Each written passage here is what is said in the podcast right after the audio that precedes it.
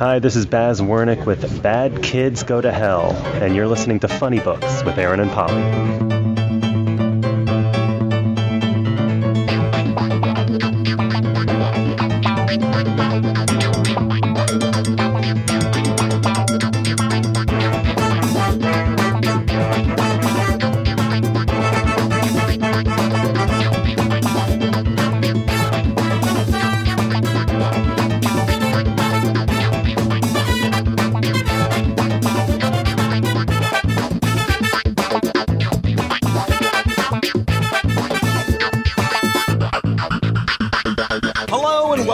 Funny Books with Aaron and Polly. I'm Aaron, And I'm Polly, and we're back dropping a big deuce on you with episode two. the big Uh, O2. the big O2. You know, they said we wouldn't last this long.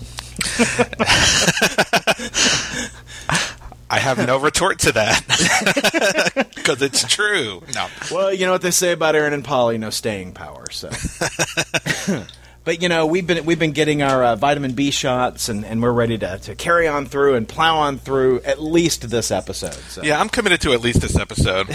We'll have to negotiate my contract after this. Uh oh, got to renegotiate. All kinds of fun. Well, uh, I don't know about you, Paul, but you know, I have to wear uh, grown-up clothes to work every day. You know, I gotta, I gotta, I gotta wear, you know, uh, uh, grown-up pants and you know, shirts with collars on them and, and whatnot. So, when I'm in my uh, free time, I, I like to, you know, wear shorts, wear a t-shirt, that kind of thing. And so, I usually will have some geek wear. Like, uh, you know, I might have a, you know, a, a comic book T-shirt on, or a science fiction T-shirt on, or something like that. And what I have observed is sometimes that draws the wrong kind of attention. You're you're out there and you're wearing your your Daredevil, you know, T-shirt, and the guy comes up and goes, "Oh yeah, I really like Daredevil. I really like that time where Daredevil was in the prison and he was beating up those guys. That was cool."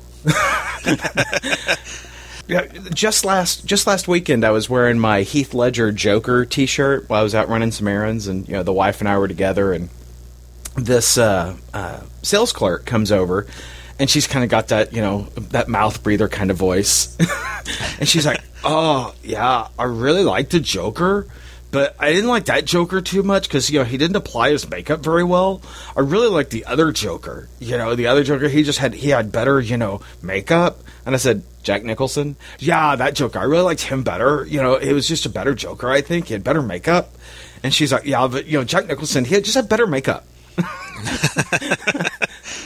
and so you know. Wow. Sometimes you're wearing the you're you're wearing your geek wear, and it just draws the wrong kind of attention. In fact, I would say, in my experience, nine times out of ten, it's the wrong kind of attention when attention is drawn.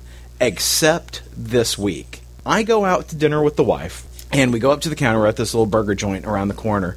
Go up to the counter to order, and the lady behind the counter is just really taken aback by my uh, Lieutenant Sulu T-shirt, you know, that I'm wearing, and she's like, "Oh, I love Star Trek." I'm like, "Oh God, here we go." it's just I, I I'm just I, I'm just so into Star Trek. You know, I just I love the old series. I love the Next Generation and the new movie. Oh God, it was great. And you know, and she's you know she's cute. You know, she's cute, cute girl. You know, 19 or something. And then she says something because I'm just sitting there, just going, "Oh God, could you just take my order?" Until she says, "I'm getting a tattoo of the Starfleet shield right here over my left breast." and I was speechless. I mean, I was just like, "That is so freaking hot." and you know, I, was, I, I I wasn't able to think of anything else. I was like, "That's pretty cool." That's all I managed to get out. That's pretty cool. like, you look over to your wife, honey. Why don't you go wait in the car? yeah, that's right. I've got some work to do here. Yeah, I'm going to invite her to to join the podcast. That's right. Yeah, because you know she is now my hero. I was just like that. And we sat we sat down after uh, after ordering. My wife was just like, "Don't even talk to me."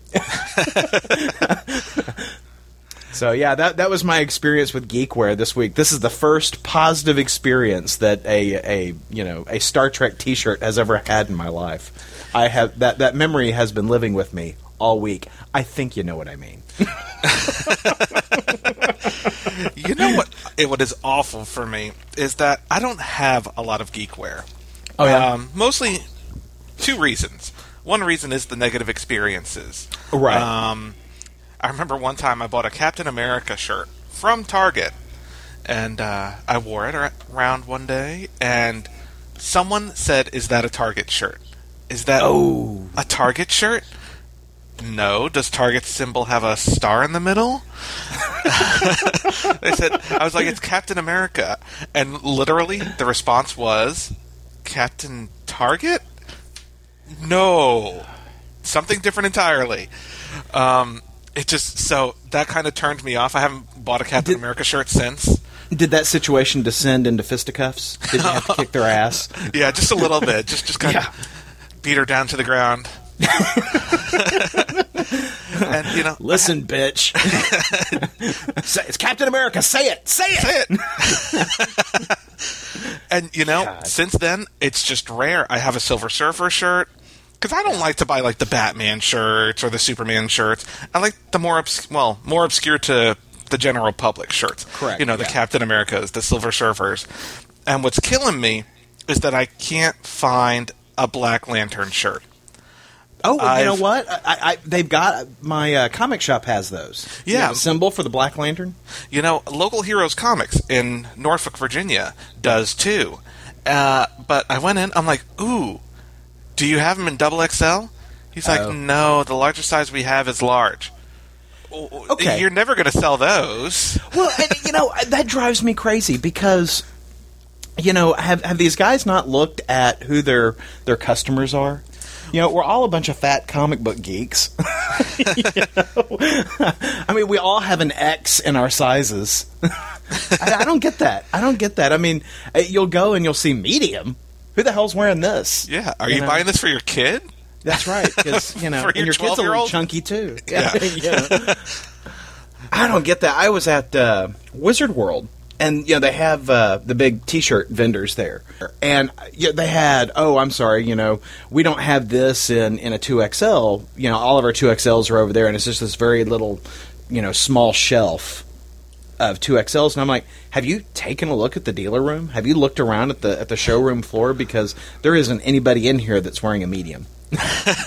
you know, except maybe the girls in the baby doll tees. You know, Yeah, who but are uh, not interested. And- yeah, yeah, it just blows my mind. Just blows my mind. But yeah, I've seen those uh, those Black Lantern shirts. Those are great. But you know what? I'm just too lazy to order them online. That just seems like too much effort for me. Well, and you know, uh, one of the things that I, I feel really bad about is that Steve & Barry's went out of business. You know, back in December, and they always had such great T-shirts. You know, and you could pick them up for five bucks. Mm-hmm. And I, I just hate that, that they went out of business because uh, you know that's where I picked up a bunch of my geekware. And now I'm having to pay like full price for stuff, and you know, Mr. Head's not about that. Yeah, and you know, Hot Topic Yeah. has a couple of two, but you know, Hot Topic's Yeah. not cheap. I don't want to pay twenty five dollars for a T-shirt. Yeah, or Geek Label or any of those guys. I mean, they're all you know 20, 30 bucks for a shirt. Yeah, and don't get me wrong, And- they're nice, and you know, they're Oh, they're yeah. not usually crappy. You know, they're they're made of good material. They last a while, but Yeah. um, yeah, no. Um, I will say the one time I bought a Thundercats shirt. Well, someone bought me a Thundercats shirt, and it had a, a sh- the shiny the the Thundercats el- emblem was shiny red. Mm-hmm. I washed it once. It was no longer shiny. It was just flat red. I was like, "Wow! I guess I should have turned that one inside out." But uh, yeah, so Yikes. I I've not had good experiences with my geekware. I'm sorry. I'm Damn it! sorry. It's all your fault. I blame myself. I do. I'm, I, I know that, that somehow, at some point, I was responsible for it. well, if it's any consolation, I blame you too. So Well, thanks. Appreciate that. since we're on So- the same page, so, did you pick up Wednesday comics this week? yeah, you know, I did. I did. Um, and I'm not talking about the comics that came out on Wednesday. I'm talking about DC's Wednesday comics. yes, I I absolutely did. I got to tell you, I, I think that's awfully. It's an awfully pretty uh, uh, concept. It is absolutely. I, you know, I love the idea behind it. Um, some of the execution, I'm, I'm not too keen on, to be honest Yeah. with you. Well, for for those who haven't picked it up yet, or have who or who have not seen it, it is uh, essentially like the Sunday Funnies. You know, it's printed on newsprint. They're color uh, one page comics um, done in serial format. You're going to get this on a weekly basis. It is weekly, right? It is. Um, I think is it twelve issues? I think total. I have. Um, I don't know. Yeah. It's That's not like an something we should have thing. researched before we started. Who researches this? Yeah, yeah, good point. But you know, it's uh, it's very reminiscent of of you know the the, the Sunday funnies where you had the serialized, you know, Batman, Spider Man, etc. It's it's really nice. It's, it's newspaper sized. Um, you know, it folds up into a comic book size, but then you open it up and it's a nice big page of newsprint. I think the the Batman cover story that's on the very first page is perfect for, for this format. I just I, I, I'm flipping it through right now, so if you hear the page turning, I really like that one little story they had there for Batman. And I understand it's the first of a serial, but really that page is just. I think it's the, the best representation of the format in, in the entire thing because you could really read this and walk away and not have to read anything else.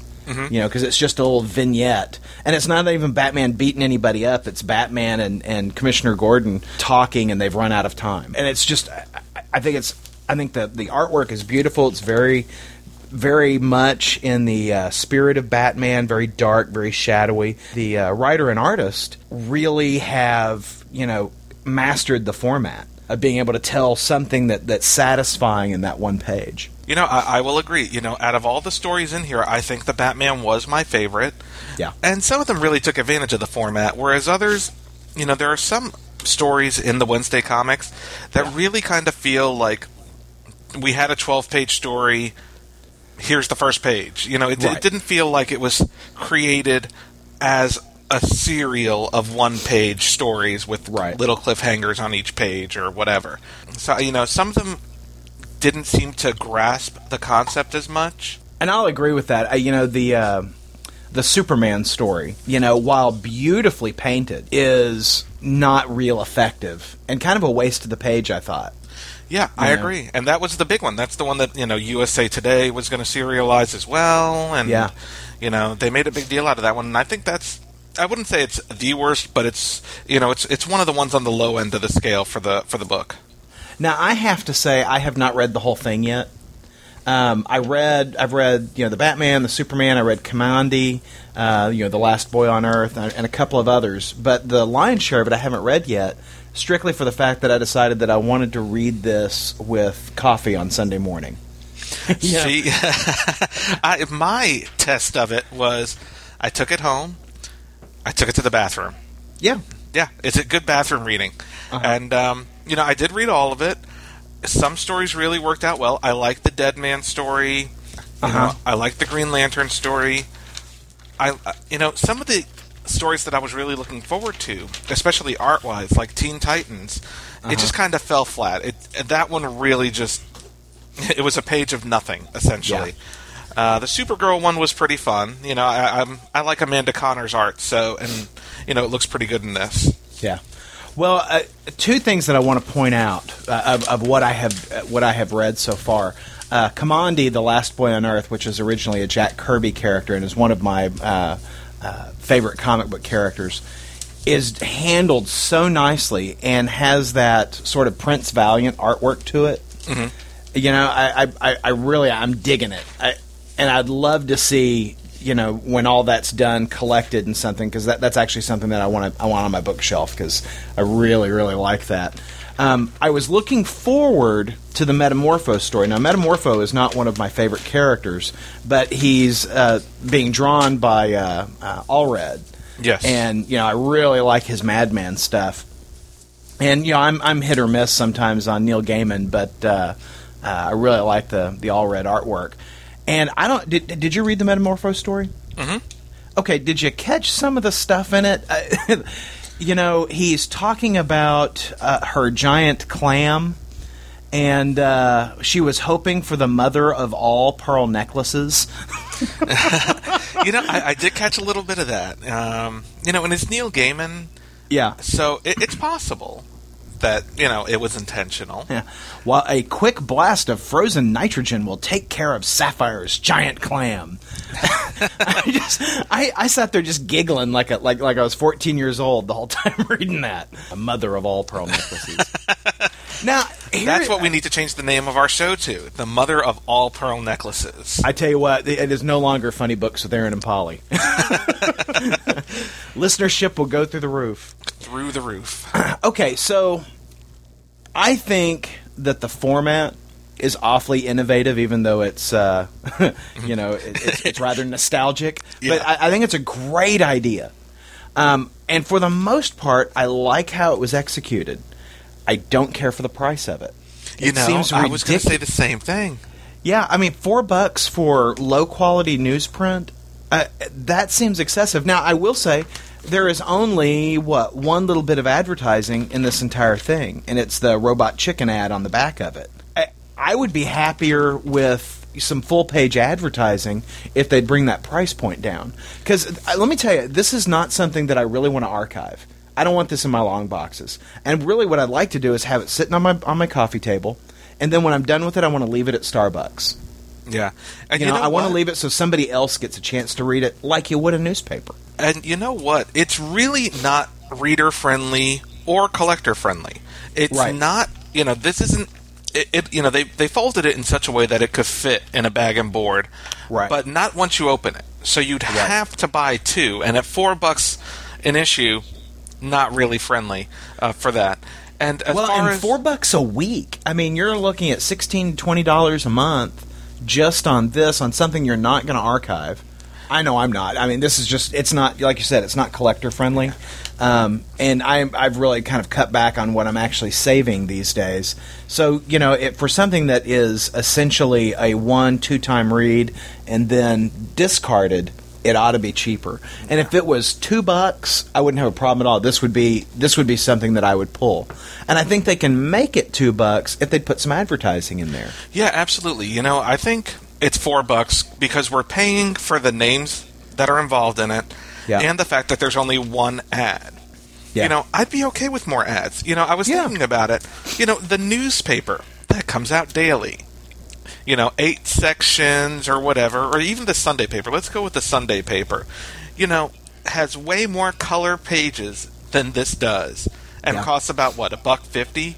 Yeah. Uh, for the Sunday paper, and that includes ads and all that. Well, and ju- and just think, you're not really paying for the paper when you when you spend that money. You're paying the guy who either threw it at your house, or you're paying for the guy who's got the vending machine, or you're paying for the guy who uh, has a newsstand. Exactly. You know, you're not paying for the paper because the advertising already paid for that. So my thing then is if you throw some advertising in here, and I tell you, you know, this is so innovative, this is so fresh. Um, advertisers, I think, would be happy to be in it. And if you drop that price point to two bucks, people will buy this every week because it's fun. Yeah. And this is one of the things I think DC does better than almost anybody else is that they make comic books fun. You know, I've got some other you know criticisms about DC, but they they they do a really good job of, of creating fun comics. Fifty two was fun as hell. I you know, agree. and this is fun, but at four bucks, I don't see me picking it up every week. Yeah, you know, honestly, if they wanted sales to go through the roof on this, and they should, they should. This literally had the potential, or has the potential, to be the biggest comic seller probably of the year. Yeah, If I was, I was actually going to say a ninety-nine cent price point. I Yeah. mean, it's newsprint. exactly. And you know, it's what is it? It's twelve stories. It's not even twenty-two stories. So you know, eh, or twenty-two pages. I don't think. You know, it's it's Right. about okay. So sixteen we're pages. counting. We're counting. Yeah, I think it's sixteen pages. Sorry for the Yeah. the rustling of the paper there. You know, sixteen pages. You know, a sixteen-page Yeah. comic book. You know, in DC produced an eighty-page giant for ninety-nine cents in Brave New World. You know, this could be 99 cents for 12 weeks and they'll make the money back. You know, some of these full page stories don't need to be full page stories. Uh, you know, the Wonder Woman one is absolutely awful. Well, and and you know one of the things we haven't chatted about, and I haven't read it yet, but the uh, I loved the little half page or third of a page Iris West. Yeah, well, you know, the Iris West is kind of done in the tradition of the romance comics, mm-hmm. you know, that you would find in, in on on the funny pages, and. I, I just I just love that they're kind of meeting all of those different types of genres through here. This is so well thought out, with the exception of the price tag. Yeah. And, you know, again, I think we're paying for the fact that there are a bunch of good names involved in this, and there's only one ad. You know, with more ads, I think they probably could have dropped the price point. And, you know, for such a passion project, you'd think some of these guys would take a cut and pay, and maybe they did. I don't know. Four bucks just seems like a lot to me for what you get. four bucks is an awful lot. It's an awful lot for something that is essentially disposable. Yeah. I, I just can't imagine that that too many guys are going to be holding on to this simply for the fact that I mean. You're going to read it once, and you're going to have to, you know, put it in the acid-free against an acid-free board inside your mylar bag, and uh, you know, never touch it again because the newsprint is going to deteriorate so rapidly. And the fact that to get a full story, you'd have to read all 12 issues. So you'd have to have Yeah. all 12 issues handy to read one page of Batman in this issue, one page of Batman in the next issue. Yeah, Uh, you know, and it will be collected. yeah, and it's you know, you're going to pay fifty bucks. Yeah. you know, essentially you're paying 50 bucks for newsprint over a 12 week period. And I, I'm having a hard time with that. Yeah, and how much is a subscription to your I- paper? Like 10 bucks? Yeah, I, I, I think I think they really missed it on the price point. That's uh, that's how I will wrap up. They really missed the boat on the price point. Yeah. You know, and again, great stories for the most part, you know, some not so great. I'll, I'll agree. You know, four bucks is a bit too much. Um, I, I'm not sure I'm going to stick with it all the way through the 12 issues. We'll see. Uh, you know, I've seen what all the stories have to offer. I like some of them. Maybe I'll just wait till the collected edition at the end. Um, you know, rather than buying it, you know, 12 weeks, which kind of eliminates the point of making it a serialized comic. But uh, I'm, I'm a little. I agree. I'm I'm not looking to add something like this to my collection. Well, something that I think you are excited about, though, is Green Lantern. I am. You know, if I read more than seven comics this week, eh, there might have been a competition, but you know, I I would give this my pick of the week. You know, it, it was. I thought it was great. I I know you probably didn't like it as much as I did. I thought it was great. I actually I rather liked it. I uh, I, I thought that it, that it was well told. You know, Geoff Johns certainly can tell a story. You know, I, and I, I know I'm going to pronounce his his name wrong, but uh, Mahnke. I was just going to go with Mank. We'll just pronounce it differently. One of us will do it right. well, hopefully. Um, I, he is uh, one of my emerging as one of my favorite artists. He has a, a, a terrific knack for you know demonstrating you know horror and gore and and and then you know conversely making things just beautiful. Uh, I, I- I think that he is he is extraordinarily talented, and so any opportunity to to see him uh, illustrate a book is always a pleasure. Now, my complaint, I think I think issue number forty three of Green Lantern, the prologue to Blackest Night, I think is a terrific book.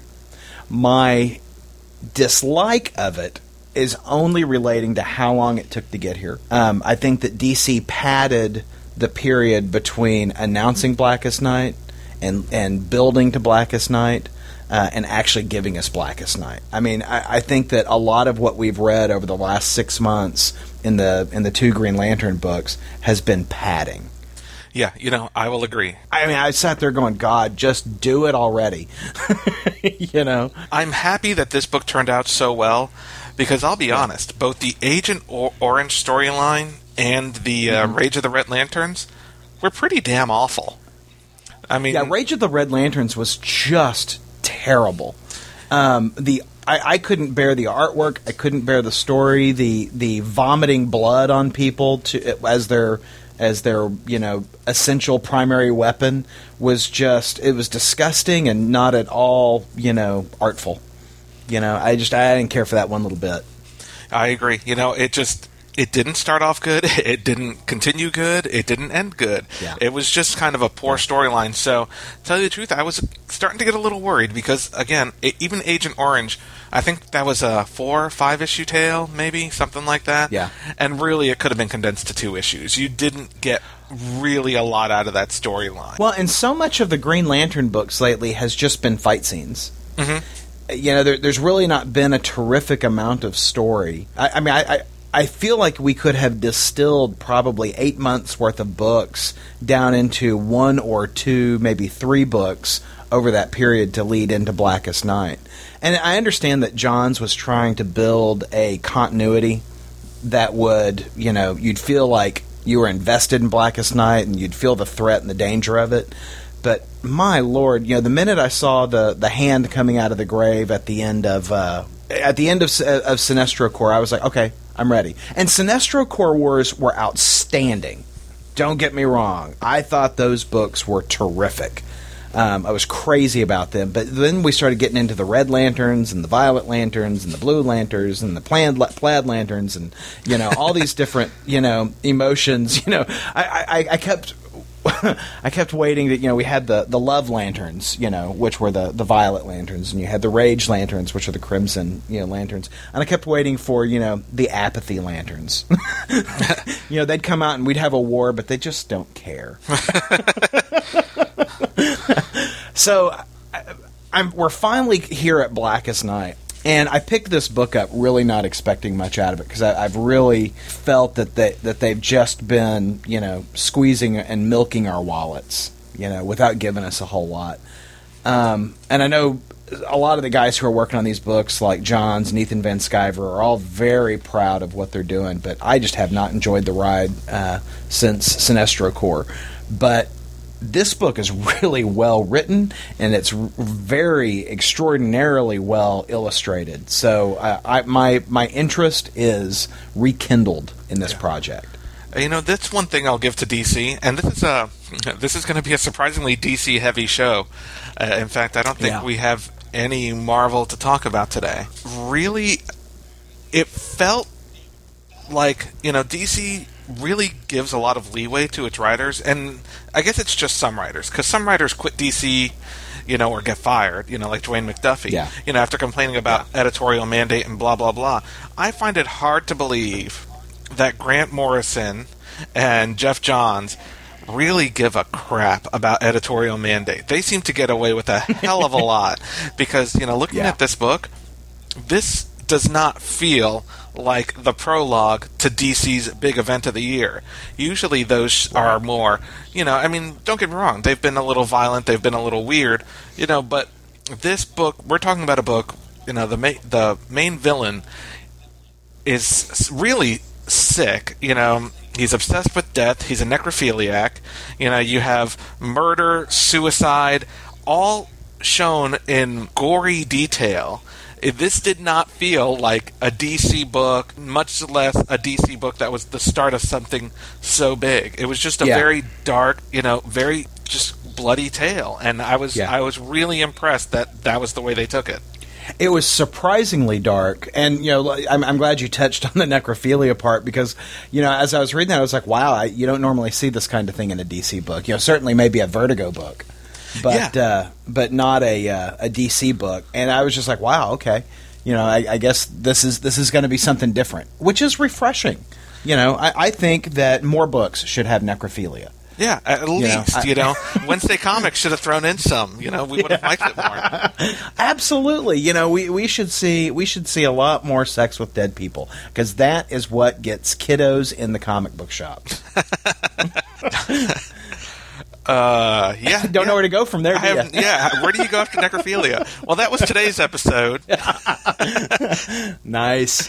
But so you know. I, I, think we're I think we're we are both agreed that uh, Green Lantern forty three prologue to Blackest Night is is an essential read. Yeah, and I think that DC needs to pay Doug Mank or a monk or Mahnke. Mahnke. Yeah, whatever the whatever hell the hell he's asking for to keep him there as long as possible because.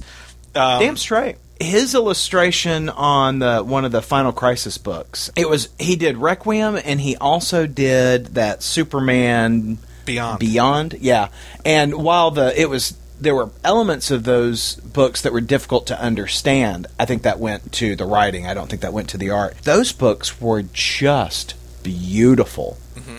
I mean, I they they were books. It is rare that I will read a comic book and then sit back down to reread it again immediately. And that is exactly what I did with uh, Superman Beyond, simply for the fact that the artwork was just so breathtaking. So yeah, I agree. The, DC needs to pay him whatever the hell he wants uh, to keep him around because he makes their stuff look terrific. Yeah, and he actually did a run, or maybe it was just a couple of issues on Nightwing. Um, with Pete Tomasi, who's another one of my favorite writers, and he writes Yeah. Green Lantern Corps.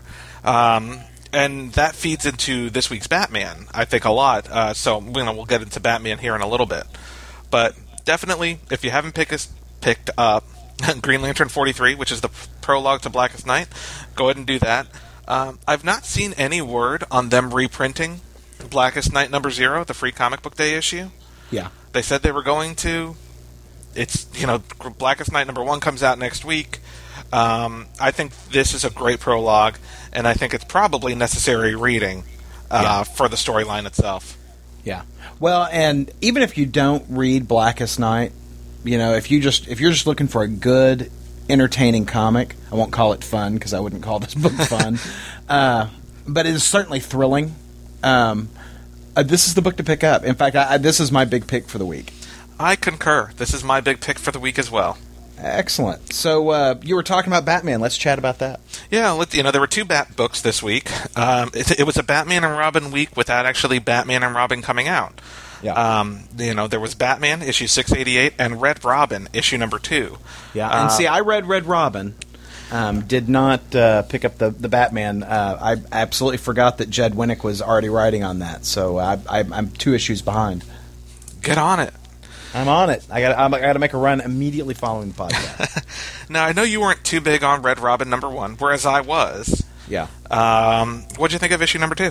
hate it with everything I've got. Holy crap!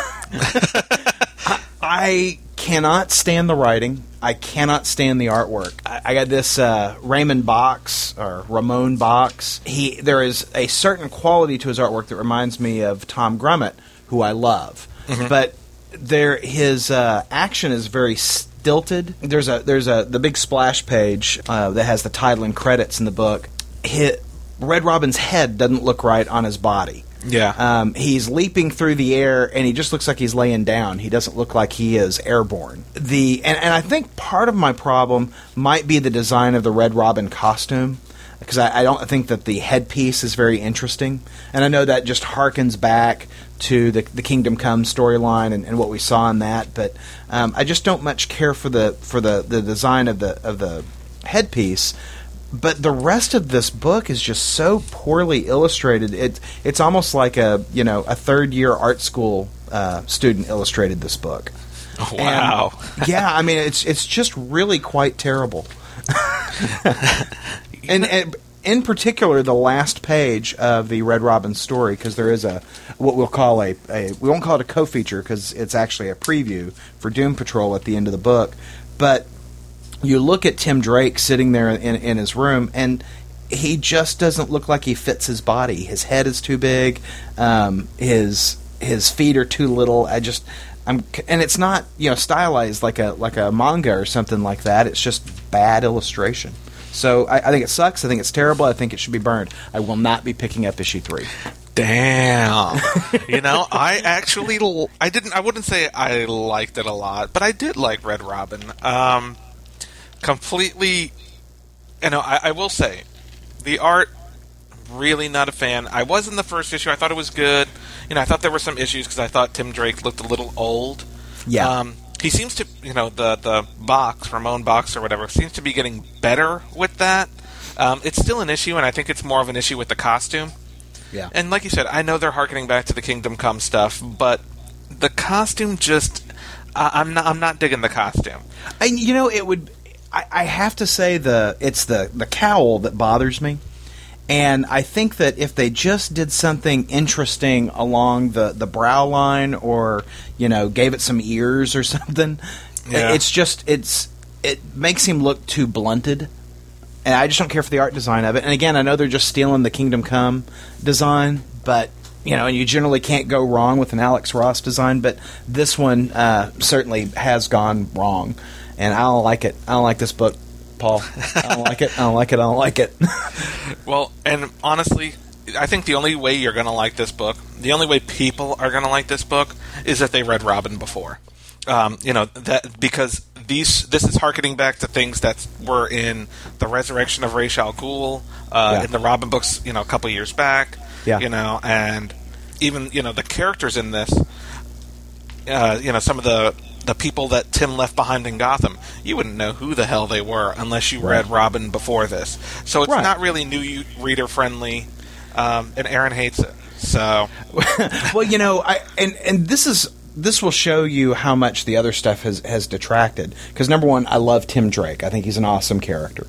Two, I think Ra's Ra's al Ghul is one of the best comic book villains ever. And the fact that he's in the book and that Tim Drake is in the book, you know, really ought to be carrying it for me. And I just hate this book.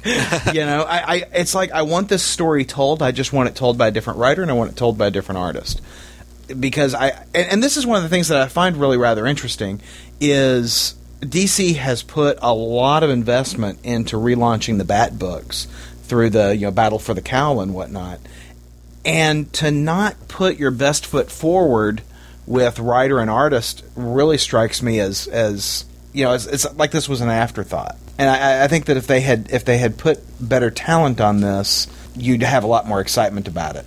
No, and you, You know? probably have a good point. You know, I don't think Red Robin was. I, I think some thought was put into it. I just don't think as much as some of these other titles, um, such as Batman. You know, the Batman Monthly. Uh, you know, they got Judd Winick, even though it seems like he's leaving the title, or I, would say he's taking a break. But it sounds like Tony Daniel's coming back um, in a couple of issues for writing and art, and his storyline says it's at least six issues long. So it's not like it's a guest starring role or a guest spot or whatever. You know, it seems like Judd Winick is off the title. Um, you know, and that was a pretty big deal with him coming onto the title. Um, and Ed Beans or Baines or Benes or whatever was supposed Yeah. to be joining him on art. We really should have researched how to pronounce everybody's names. We're just going to make it up as we go along. I tell you what, we need to add to the website as a pronunciation key for all of this comic talent. That's a good idea. You know, with little MP3 files that you can click on, Mankey, Mankey. Azzarello. And you know what we can do is, as we meet these guys, we can ha- we can have them record it for us. Say your name. Say it slowly. Say it again. yeah, I like it. Let's do it. Sounds You like go ahead and have that ready for Monday. yeah, I'll, I'll Okay, do that so- tomorrow. Go to ide- ideologyofmadness.com. It'll be there for you Monday morning, folks. Yep, absolutely. Even though you're probably not going to listen to this until Monday, but Yeah, that's Um, fine. Well, we didn't say which Monday it would be there. It's just going to be there Monday. oh, good idea, good idea. you know, so this new Batman book, um, Uh-huh. the writing, I like the writing a lot better than I like uh, the Batman and Robin writing by Grant Morrison. I'm, you know, I was a huge fan of Mark Bagley back in his Amazing Spider-Man days, which I, you know, followed the Erik Larsen, Todd McFarlane days. Um, Right. But in recent years, I'm just not a tremendous fan of him. I, his art is good, and he's always on top. You know, kudos to him. But the art in this book is just kind of eh. You know, I mean, it's Batman. You know, I don't think of Mark Bagley as a flagship artist. I think of him more as a we need someone to get this done quickly and efficiently artist. You know, that's why they put him on Trinity. You know, so it you know it just doesn't seem. You know, his art is not bad, but it's just not. Yeah, Bagley Bagley's art, you know, is always adequate, but it never excites me. Yeah, You know, the the it, you know, for instance, you would never put Bagley on Green Lantern for uh, Blackest Night. no, You know, he but, but you know his his artwork has always seemed rather audience friendly in terms of it, sort of mass appeal. You know, he's his his style isn't offensive. it's, It's kind not- of like John nothing- Romita Jr. To be honest with you, Yeah, it really is, and and you know, and that's why you saw him on Spider Man for so long. You know, Ultimate Spider Man, I guess, and because it, it is rather, uh, it's kind of eye candy, I guess. Not to the extreme that like you know Todd McFarlane's you know artwork is eye candy, but you know there's there's not a whole lot of, of challenging uh, uh, artistic creative interpretation there. I agree. You know, it's his art has been the same. You know, for the last fifteen years or whatever. Yeah, Um, it's kind of meat and potatoes. I think you know there's not there's not a lot of extravagance to it, uh, but you know it gets the job done. Yeah, and you know, for regular Batman, you know, I mean, this is regular Batman, but you know, on a regular basis, I think I'd be fine with Bagley taking it over, you know, indefinitely. But right yeah. now, you know, when it's such a huge storyline, I think they probably should have gone with someone bigger name wise. You know, but the story's great. Again, it's one of like Red Robin. It's one of those storylines that'll be hard for you to follow if you didn't read Nightwing actually before, because the big right. bad in this is Two Face, and um, they spent a long time the the last year or two of Nightwing making Two Face Nightwing's big bad. You know, they, they got right. to know each other. You know, Nightwing visited him in prison, and they had a Silence of the Lambs kind of thing. Um, right. So this issue involves Two Face instantly knowing that it's Nightwing in the Batman costume because he knows Nightwing that well. And right. if you don't, if you never read Nightwing, you probably wouldn't have known that. Um, right. But on my end, I actually like where the storyline's going because I loved Nightwing. So, you know, for fans of Nightwing, read Batman because there is no Nightwing book.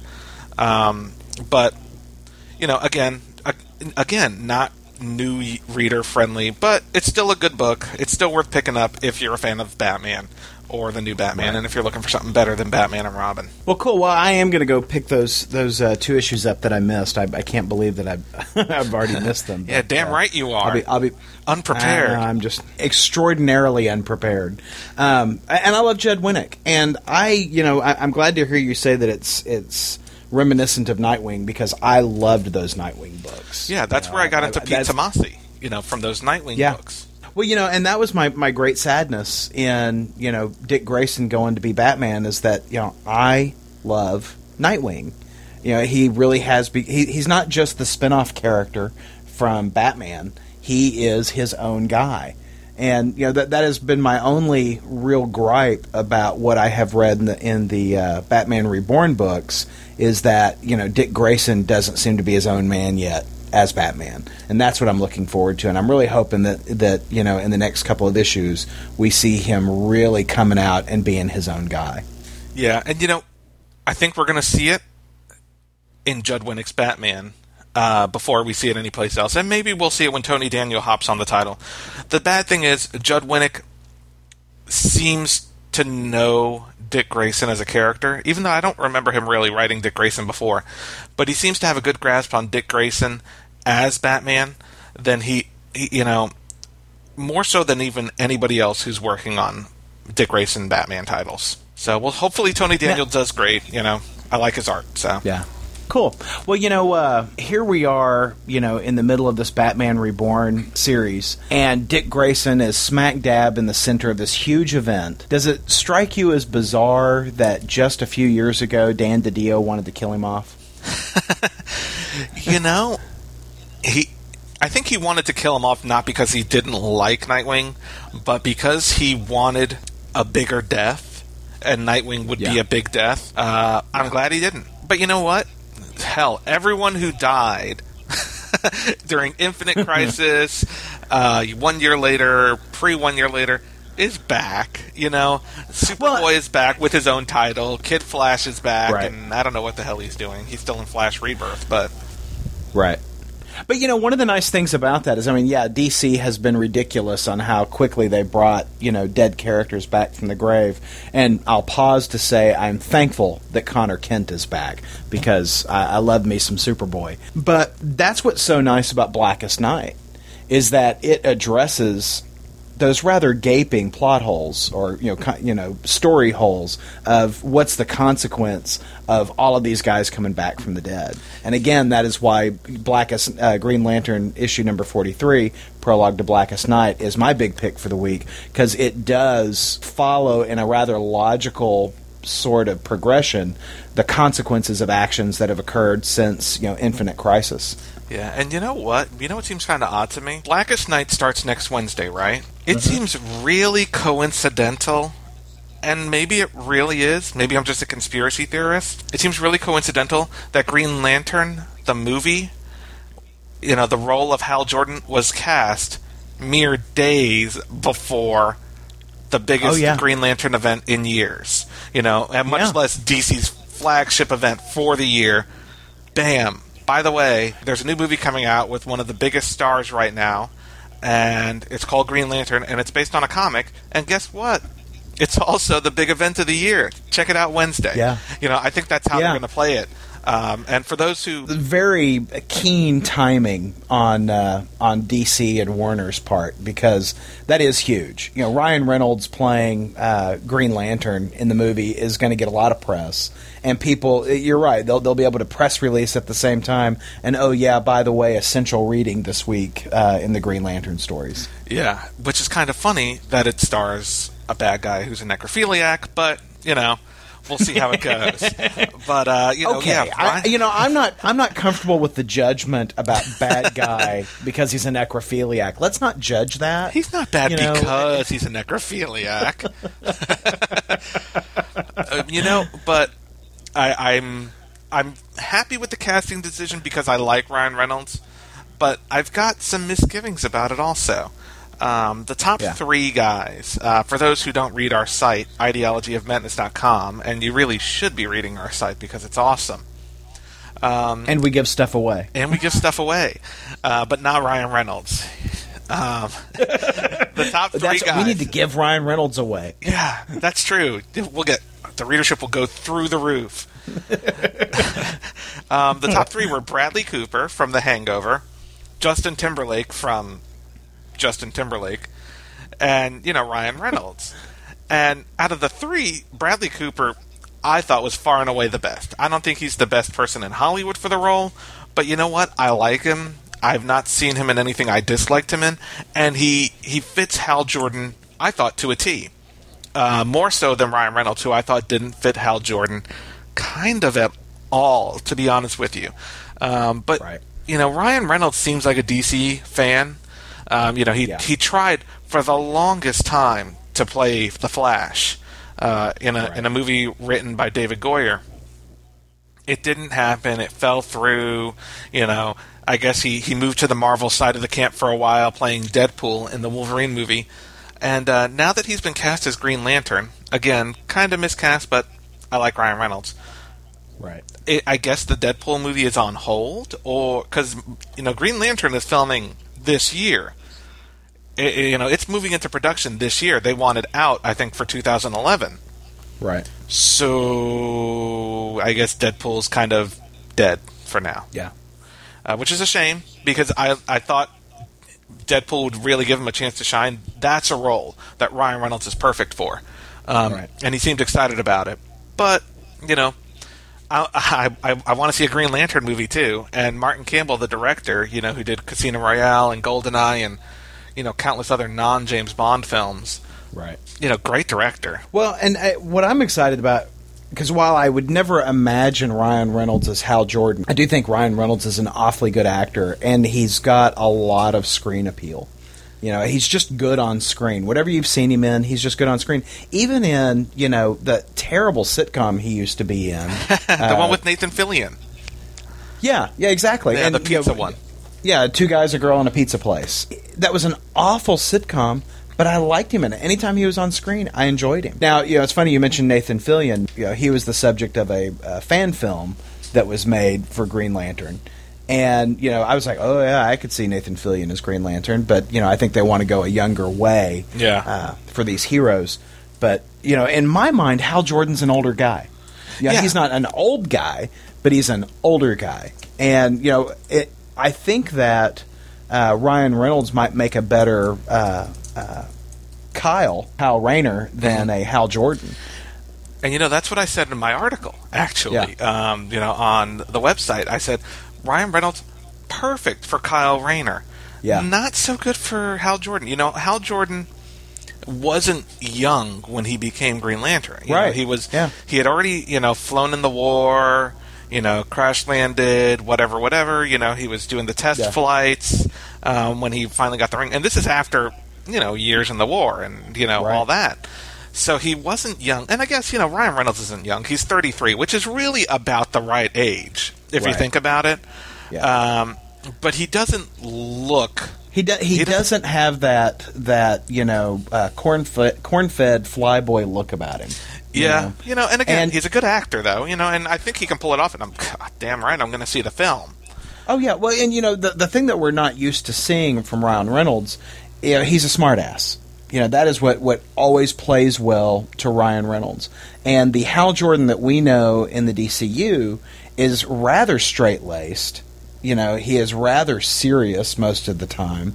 Um, he is not a wise ass, and that's not what we're used to seeing from Ryan Reynolds. Now, I'm sure he can play that Uh, or they might, you know, do some kind of combination between Kyle Rayner and Hal Jordan to make that that character for the movie. Yeah, you know, You know, Ryan Reynolds really fits the role of not necessarily the rookie, but you know the the new talent, the fresh young Yeah. guy. You know, so this is kind of off type for him, I think. You know, to well, the way we're envisioning Hal Jordan is off Right. type for Ryan Reynolds. But then again, you know, it's a movie. It's going to be different than the comic book. You know, Dark Knight is nothing like the Batman comic books. Sure. but everyone Yeah. loved it, and I, Right. I I think Green Lantern's going to be a good one too. Yeah. Um, You know, and I guess it's a good time to be a DC movie fan because we might be seeing a Superman movie sometime in the next couple of years. well, you know that was a that was an interesting development in the Superman world this week. It really was. Um, and for those who don't know what we're talking about, we're talking about the ruling in the Siegel um, uh, versus DC. Com- well, I, I think it was versus Time Warner uh, Yeah. case, and they alleged that by selling the rights to produce Superman movies to Warner Brothers, who um, is also owned by Time Warner, that DC Comics basically got a good deal and screwed the Siegel Shusters out of a couple of, you know, million dollars or more money, Yeah. whatever.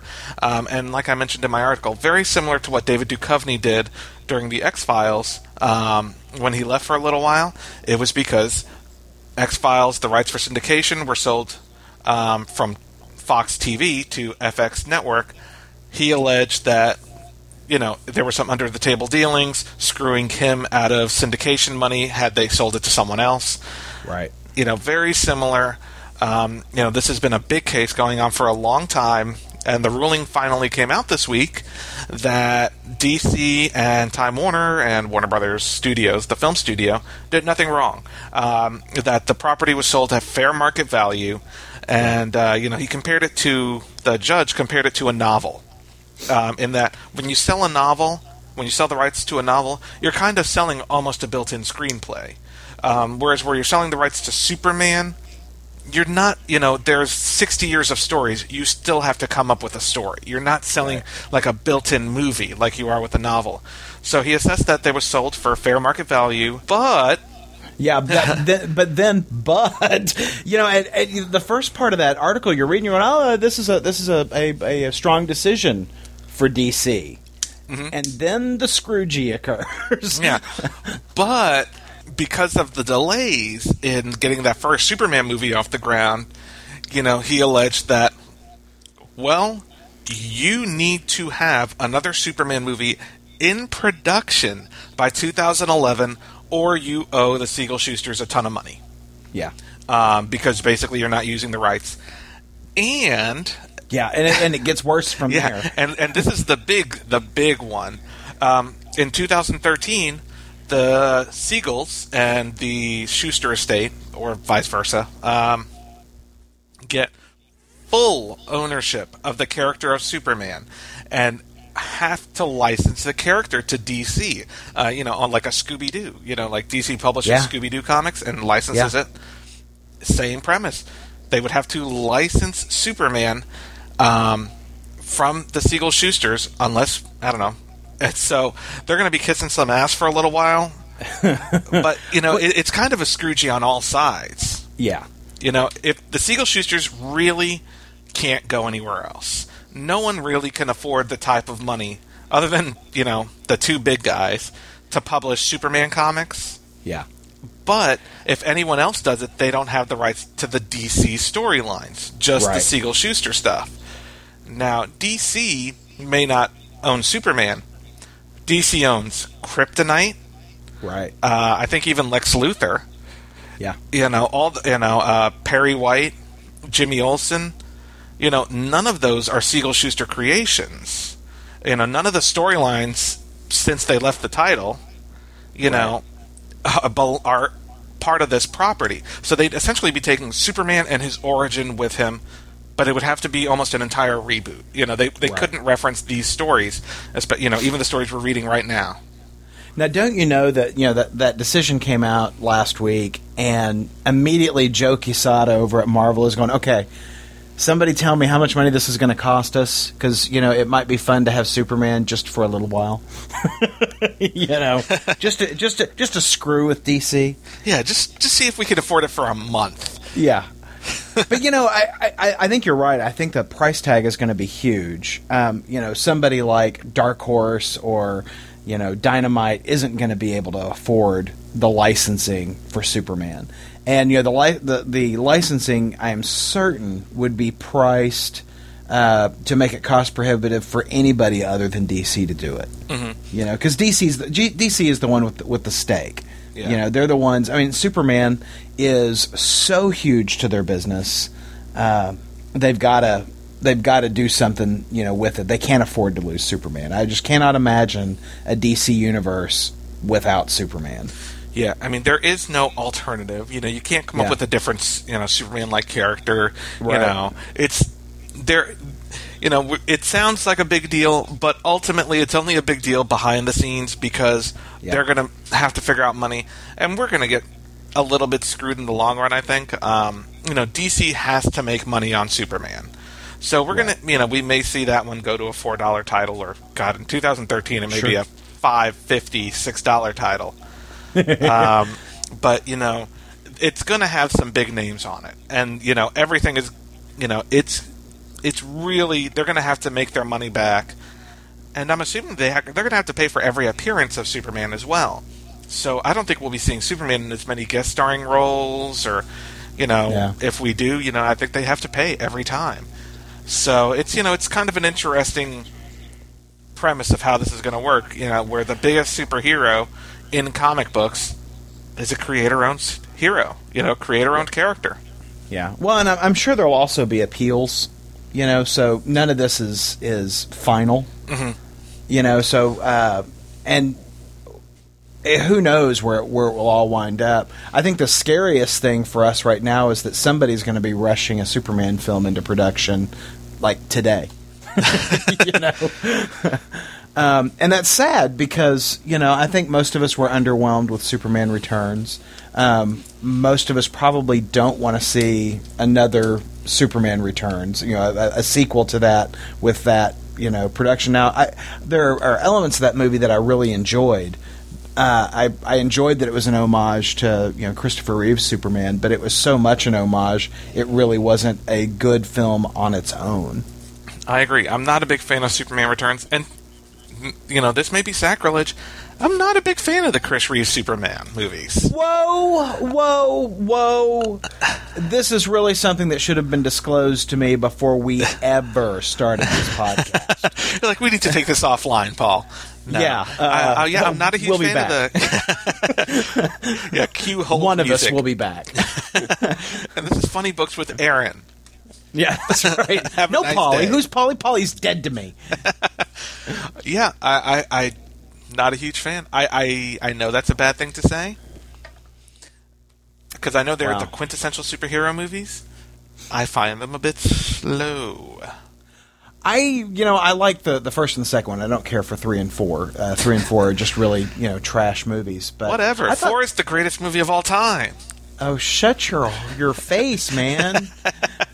But uh, you know, I really wanted in the the previous Superman movie. Uh, I wanted a re-envisioning. I wanted something more current. You know, and, and Yeah. I want a big Superman. These little spindly guys wearing the Superman uniform just creeps me out. I want to see somebody who looks like they can, you know, lift a building over their head. Yeah, and you know, I just and the the guy they have on Smallville. Um, how do I? f- Tom Welling. Not bad now. I mean, you know, when he first started, Yeah. you know, he he's grown into the role. Now, that does that mean I want to see a Smallville-based Superman movie? No, No. I really don't. uh, They they killed Jimmy Olsen last year, so screw them. Um, or yeah, this year the season finale. But hey, Chloe's smoking hot. So you know, if they want to make a Chloe movie, I'm all over that. Chloe and Lois, the movie. Prefer- preferably something made specifically for Cinemax and airing somewhere between midnight and 3 a.m. There That's you go. what I'm looking for. In 2013, it might happen. um, but yeah, I just uh, I don't know what they're gonna do. You know, movie wise, I don't want something rushed, but you know, it needs to be in production by 2011, Yeah. not out. So that gives them two years to really get something down. And I find it really damn hard to believe they can't come up with a good Superman story that they can afford. Um, You know, don't hire Mark Millar because if you've read his treatment, it's horrendous. Yeah. Um, did you hear Well, about that? Where he was, you know, saying he had the Superman trilogy, where at the end it would just be Superman alone on the Earth because he outlived everyone, and the sun went supernova, and then he'd finally die. That was the proposal of his trilogy. I, uh, you know, I knew that he had something out there, but I did not see what his proposal was. Yeah, not so big, but you know, Yeah. you, you you get some good guys behind it. I mean, you've got talent. You know, hire the comic guys. Paul Dini would do a good one. Or Bruce Well, Dent. and and don't. uh, I think the one of the big errors they make in, in telling Superman stories is focusing on Lex Luthor as the villain. Um, give us a Brainiac movie villain. Yeah, You know, gi- give us give us a real, uh, you know, out of this world threat. Somebody who's big enough and tough enough to punch Superman and hurt him. That was the that was what I really liked about Superman Two was that you know he was up against three other Kryptonians, you know, from the Phantom Zone, and you know they could they could hurt him. You know, uh, th- that that's what I want to see. I want to see a, a real threat, not just somebody who's you know interested in in land deals and you know that kind of thing.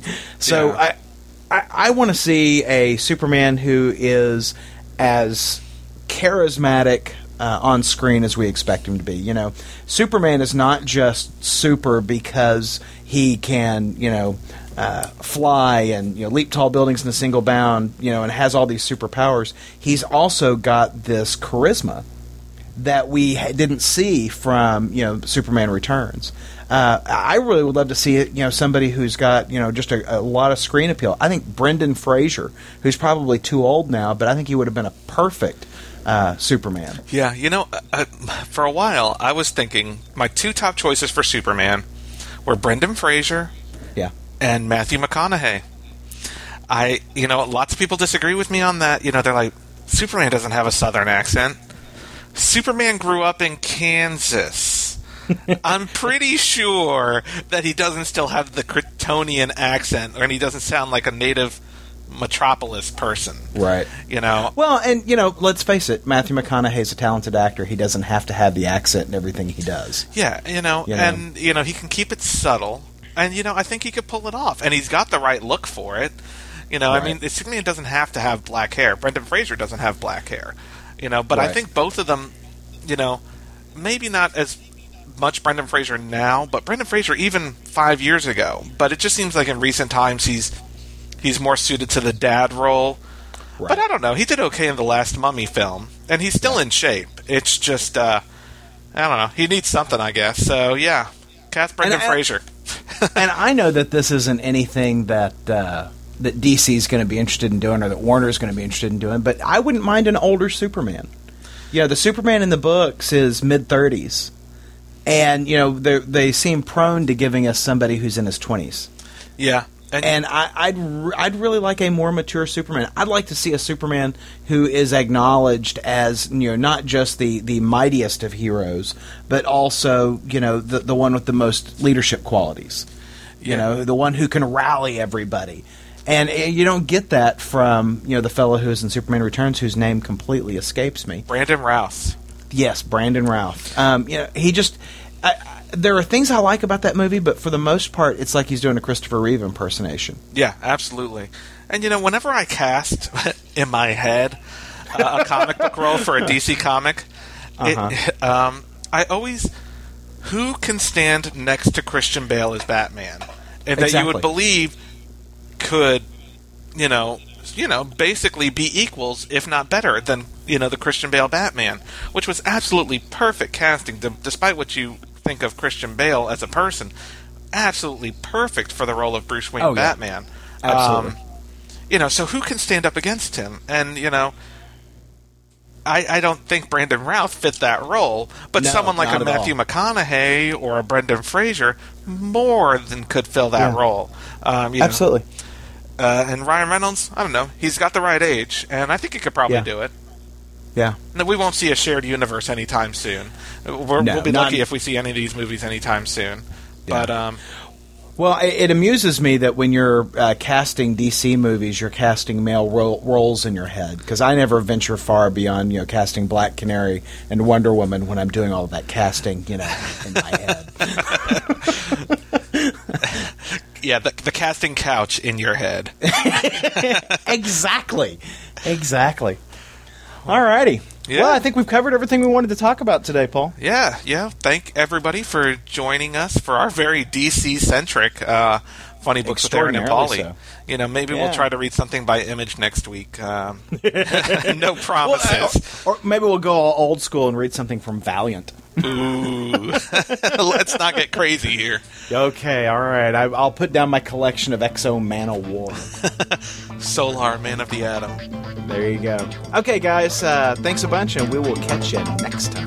Absolutely. And if you are coming to this not from our website, make sure you check out www.ideologyofmadness.com. Podcast theme music graciously provided by Mark Andrew Pope. For more information, visit markandrewpope.com. Funny Books with Aaron and Polly is a production of ideologyofmadness.com. No Spider-Man clones were harmed in the production of this podcast.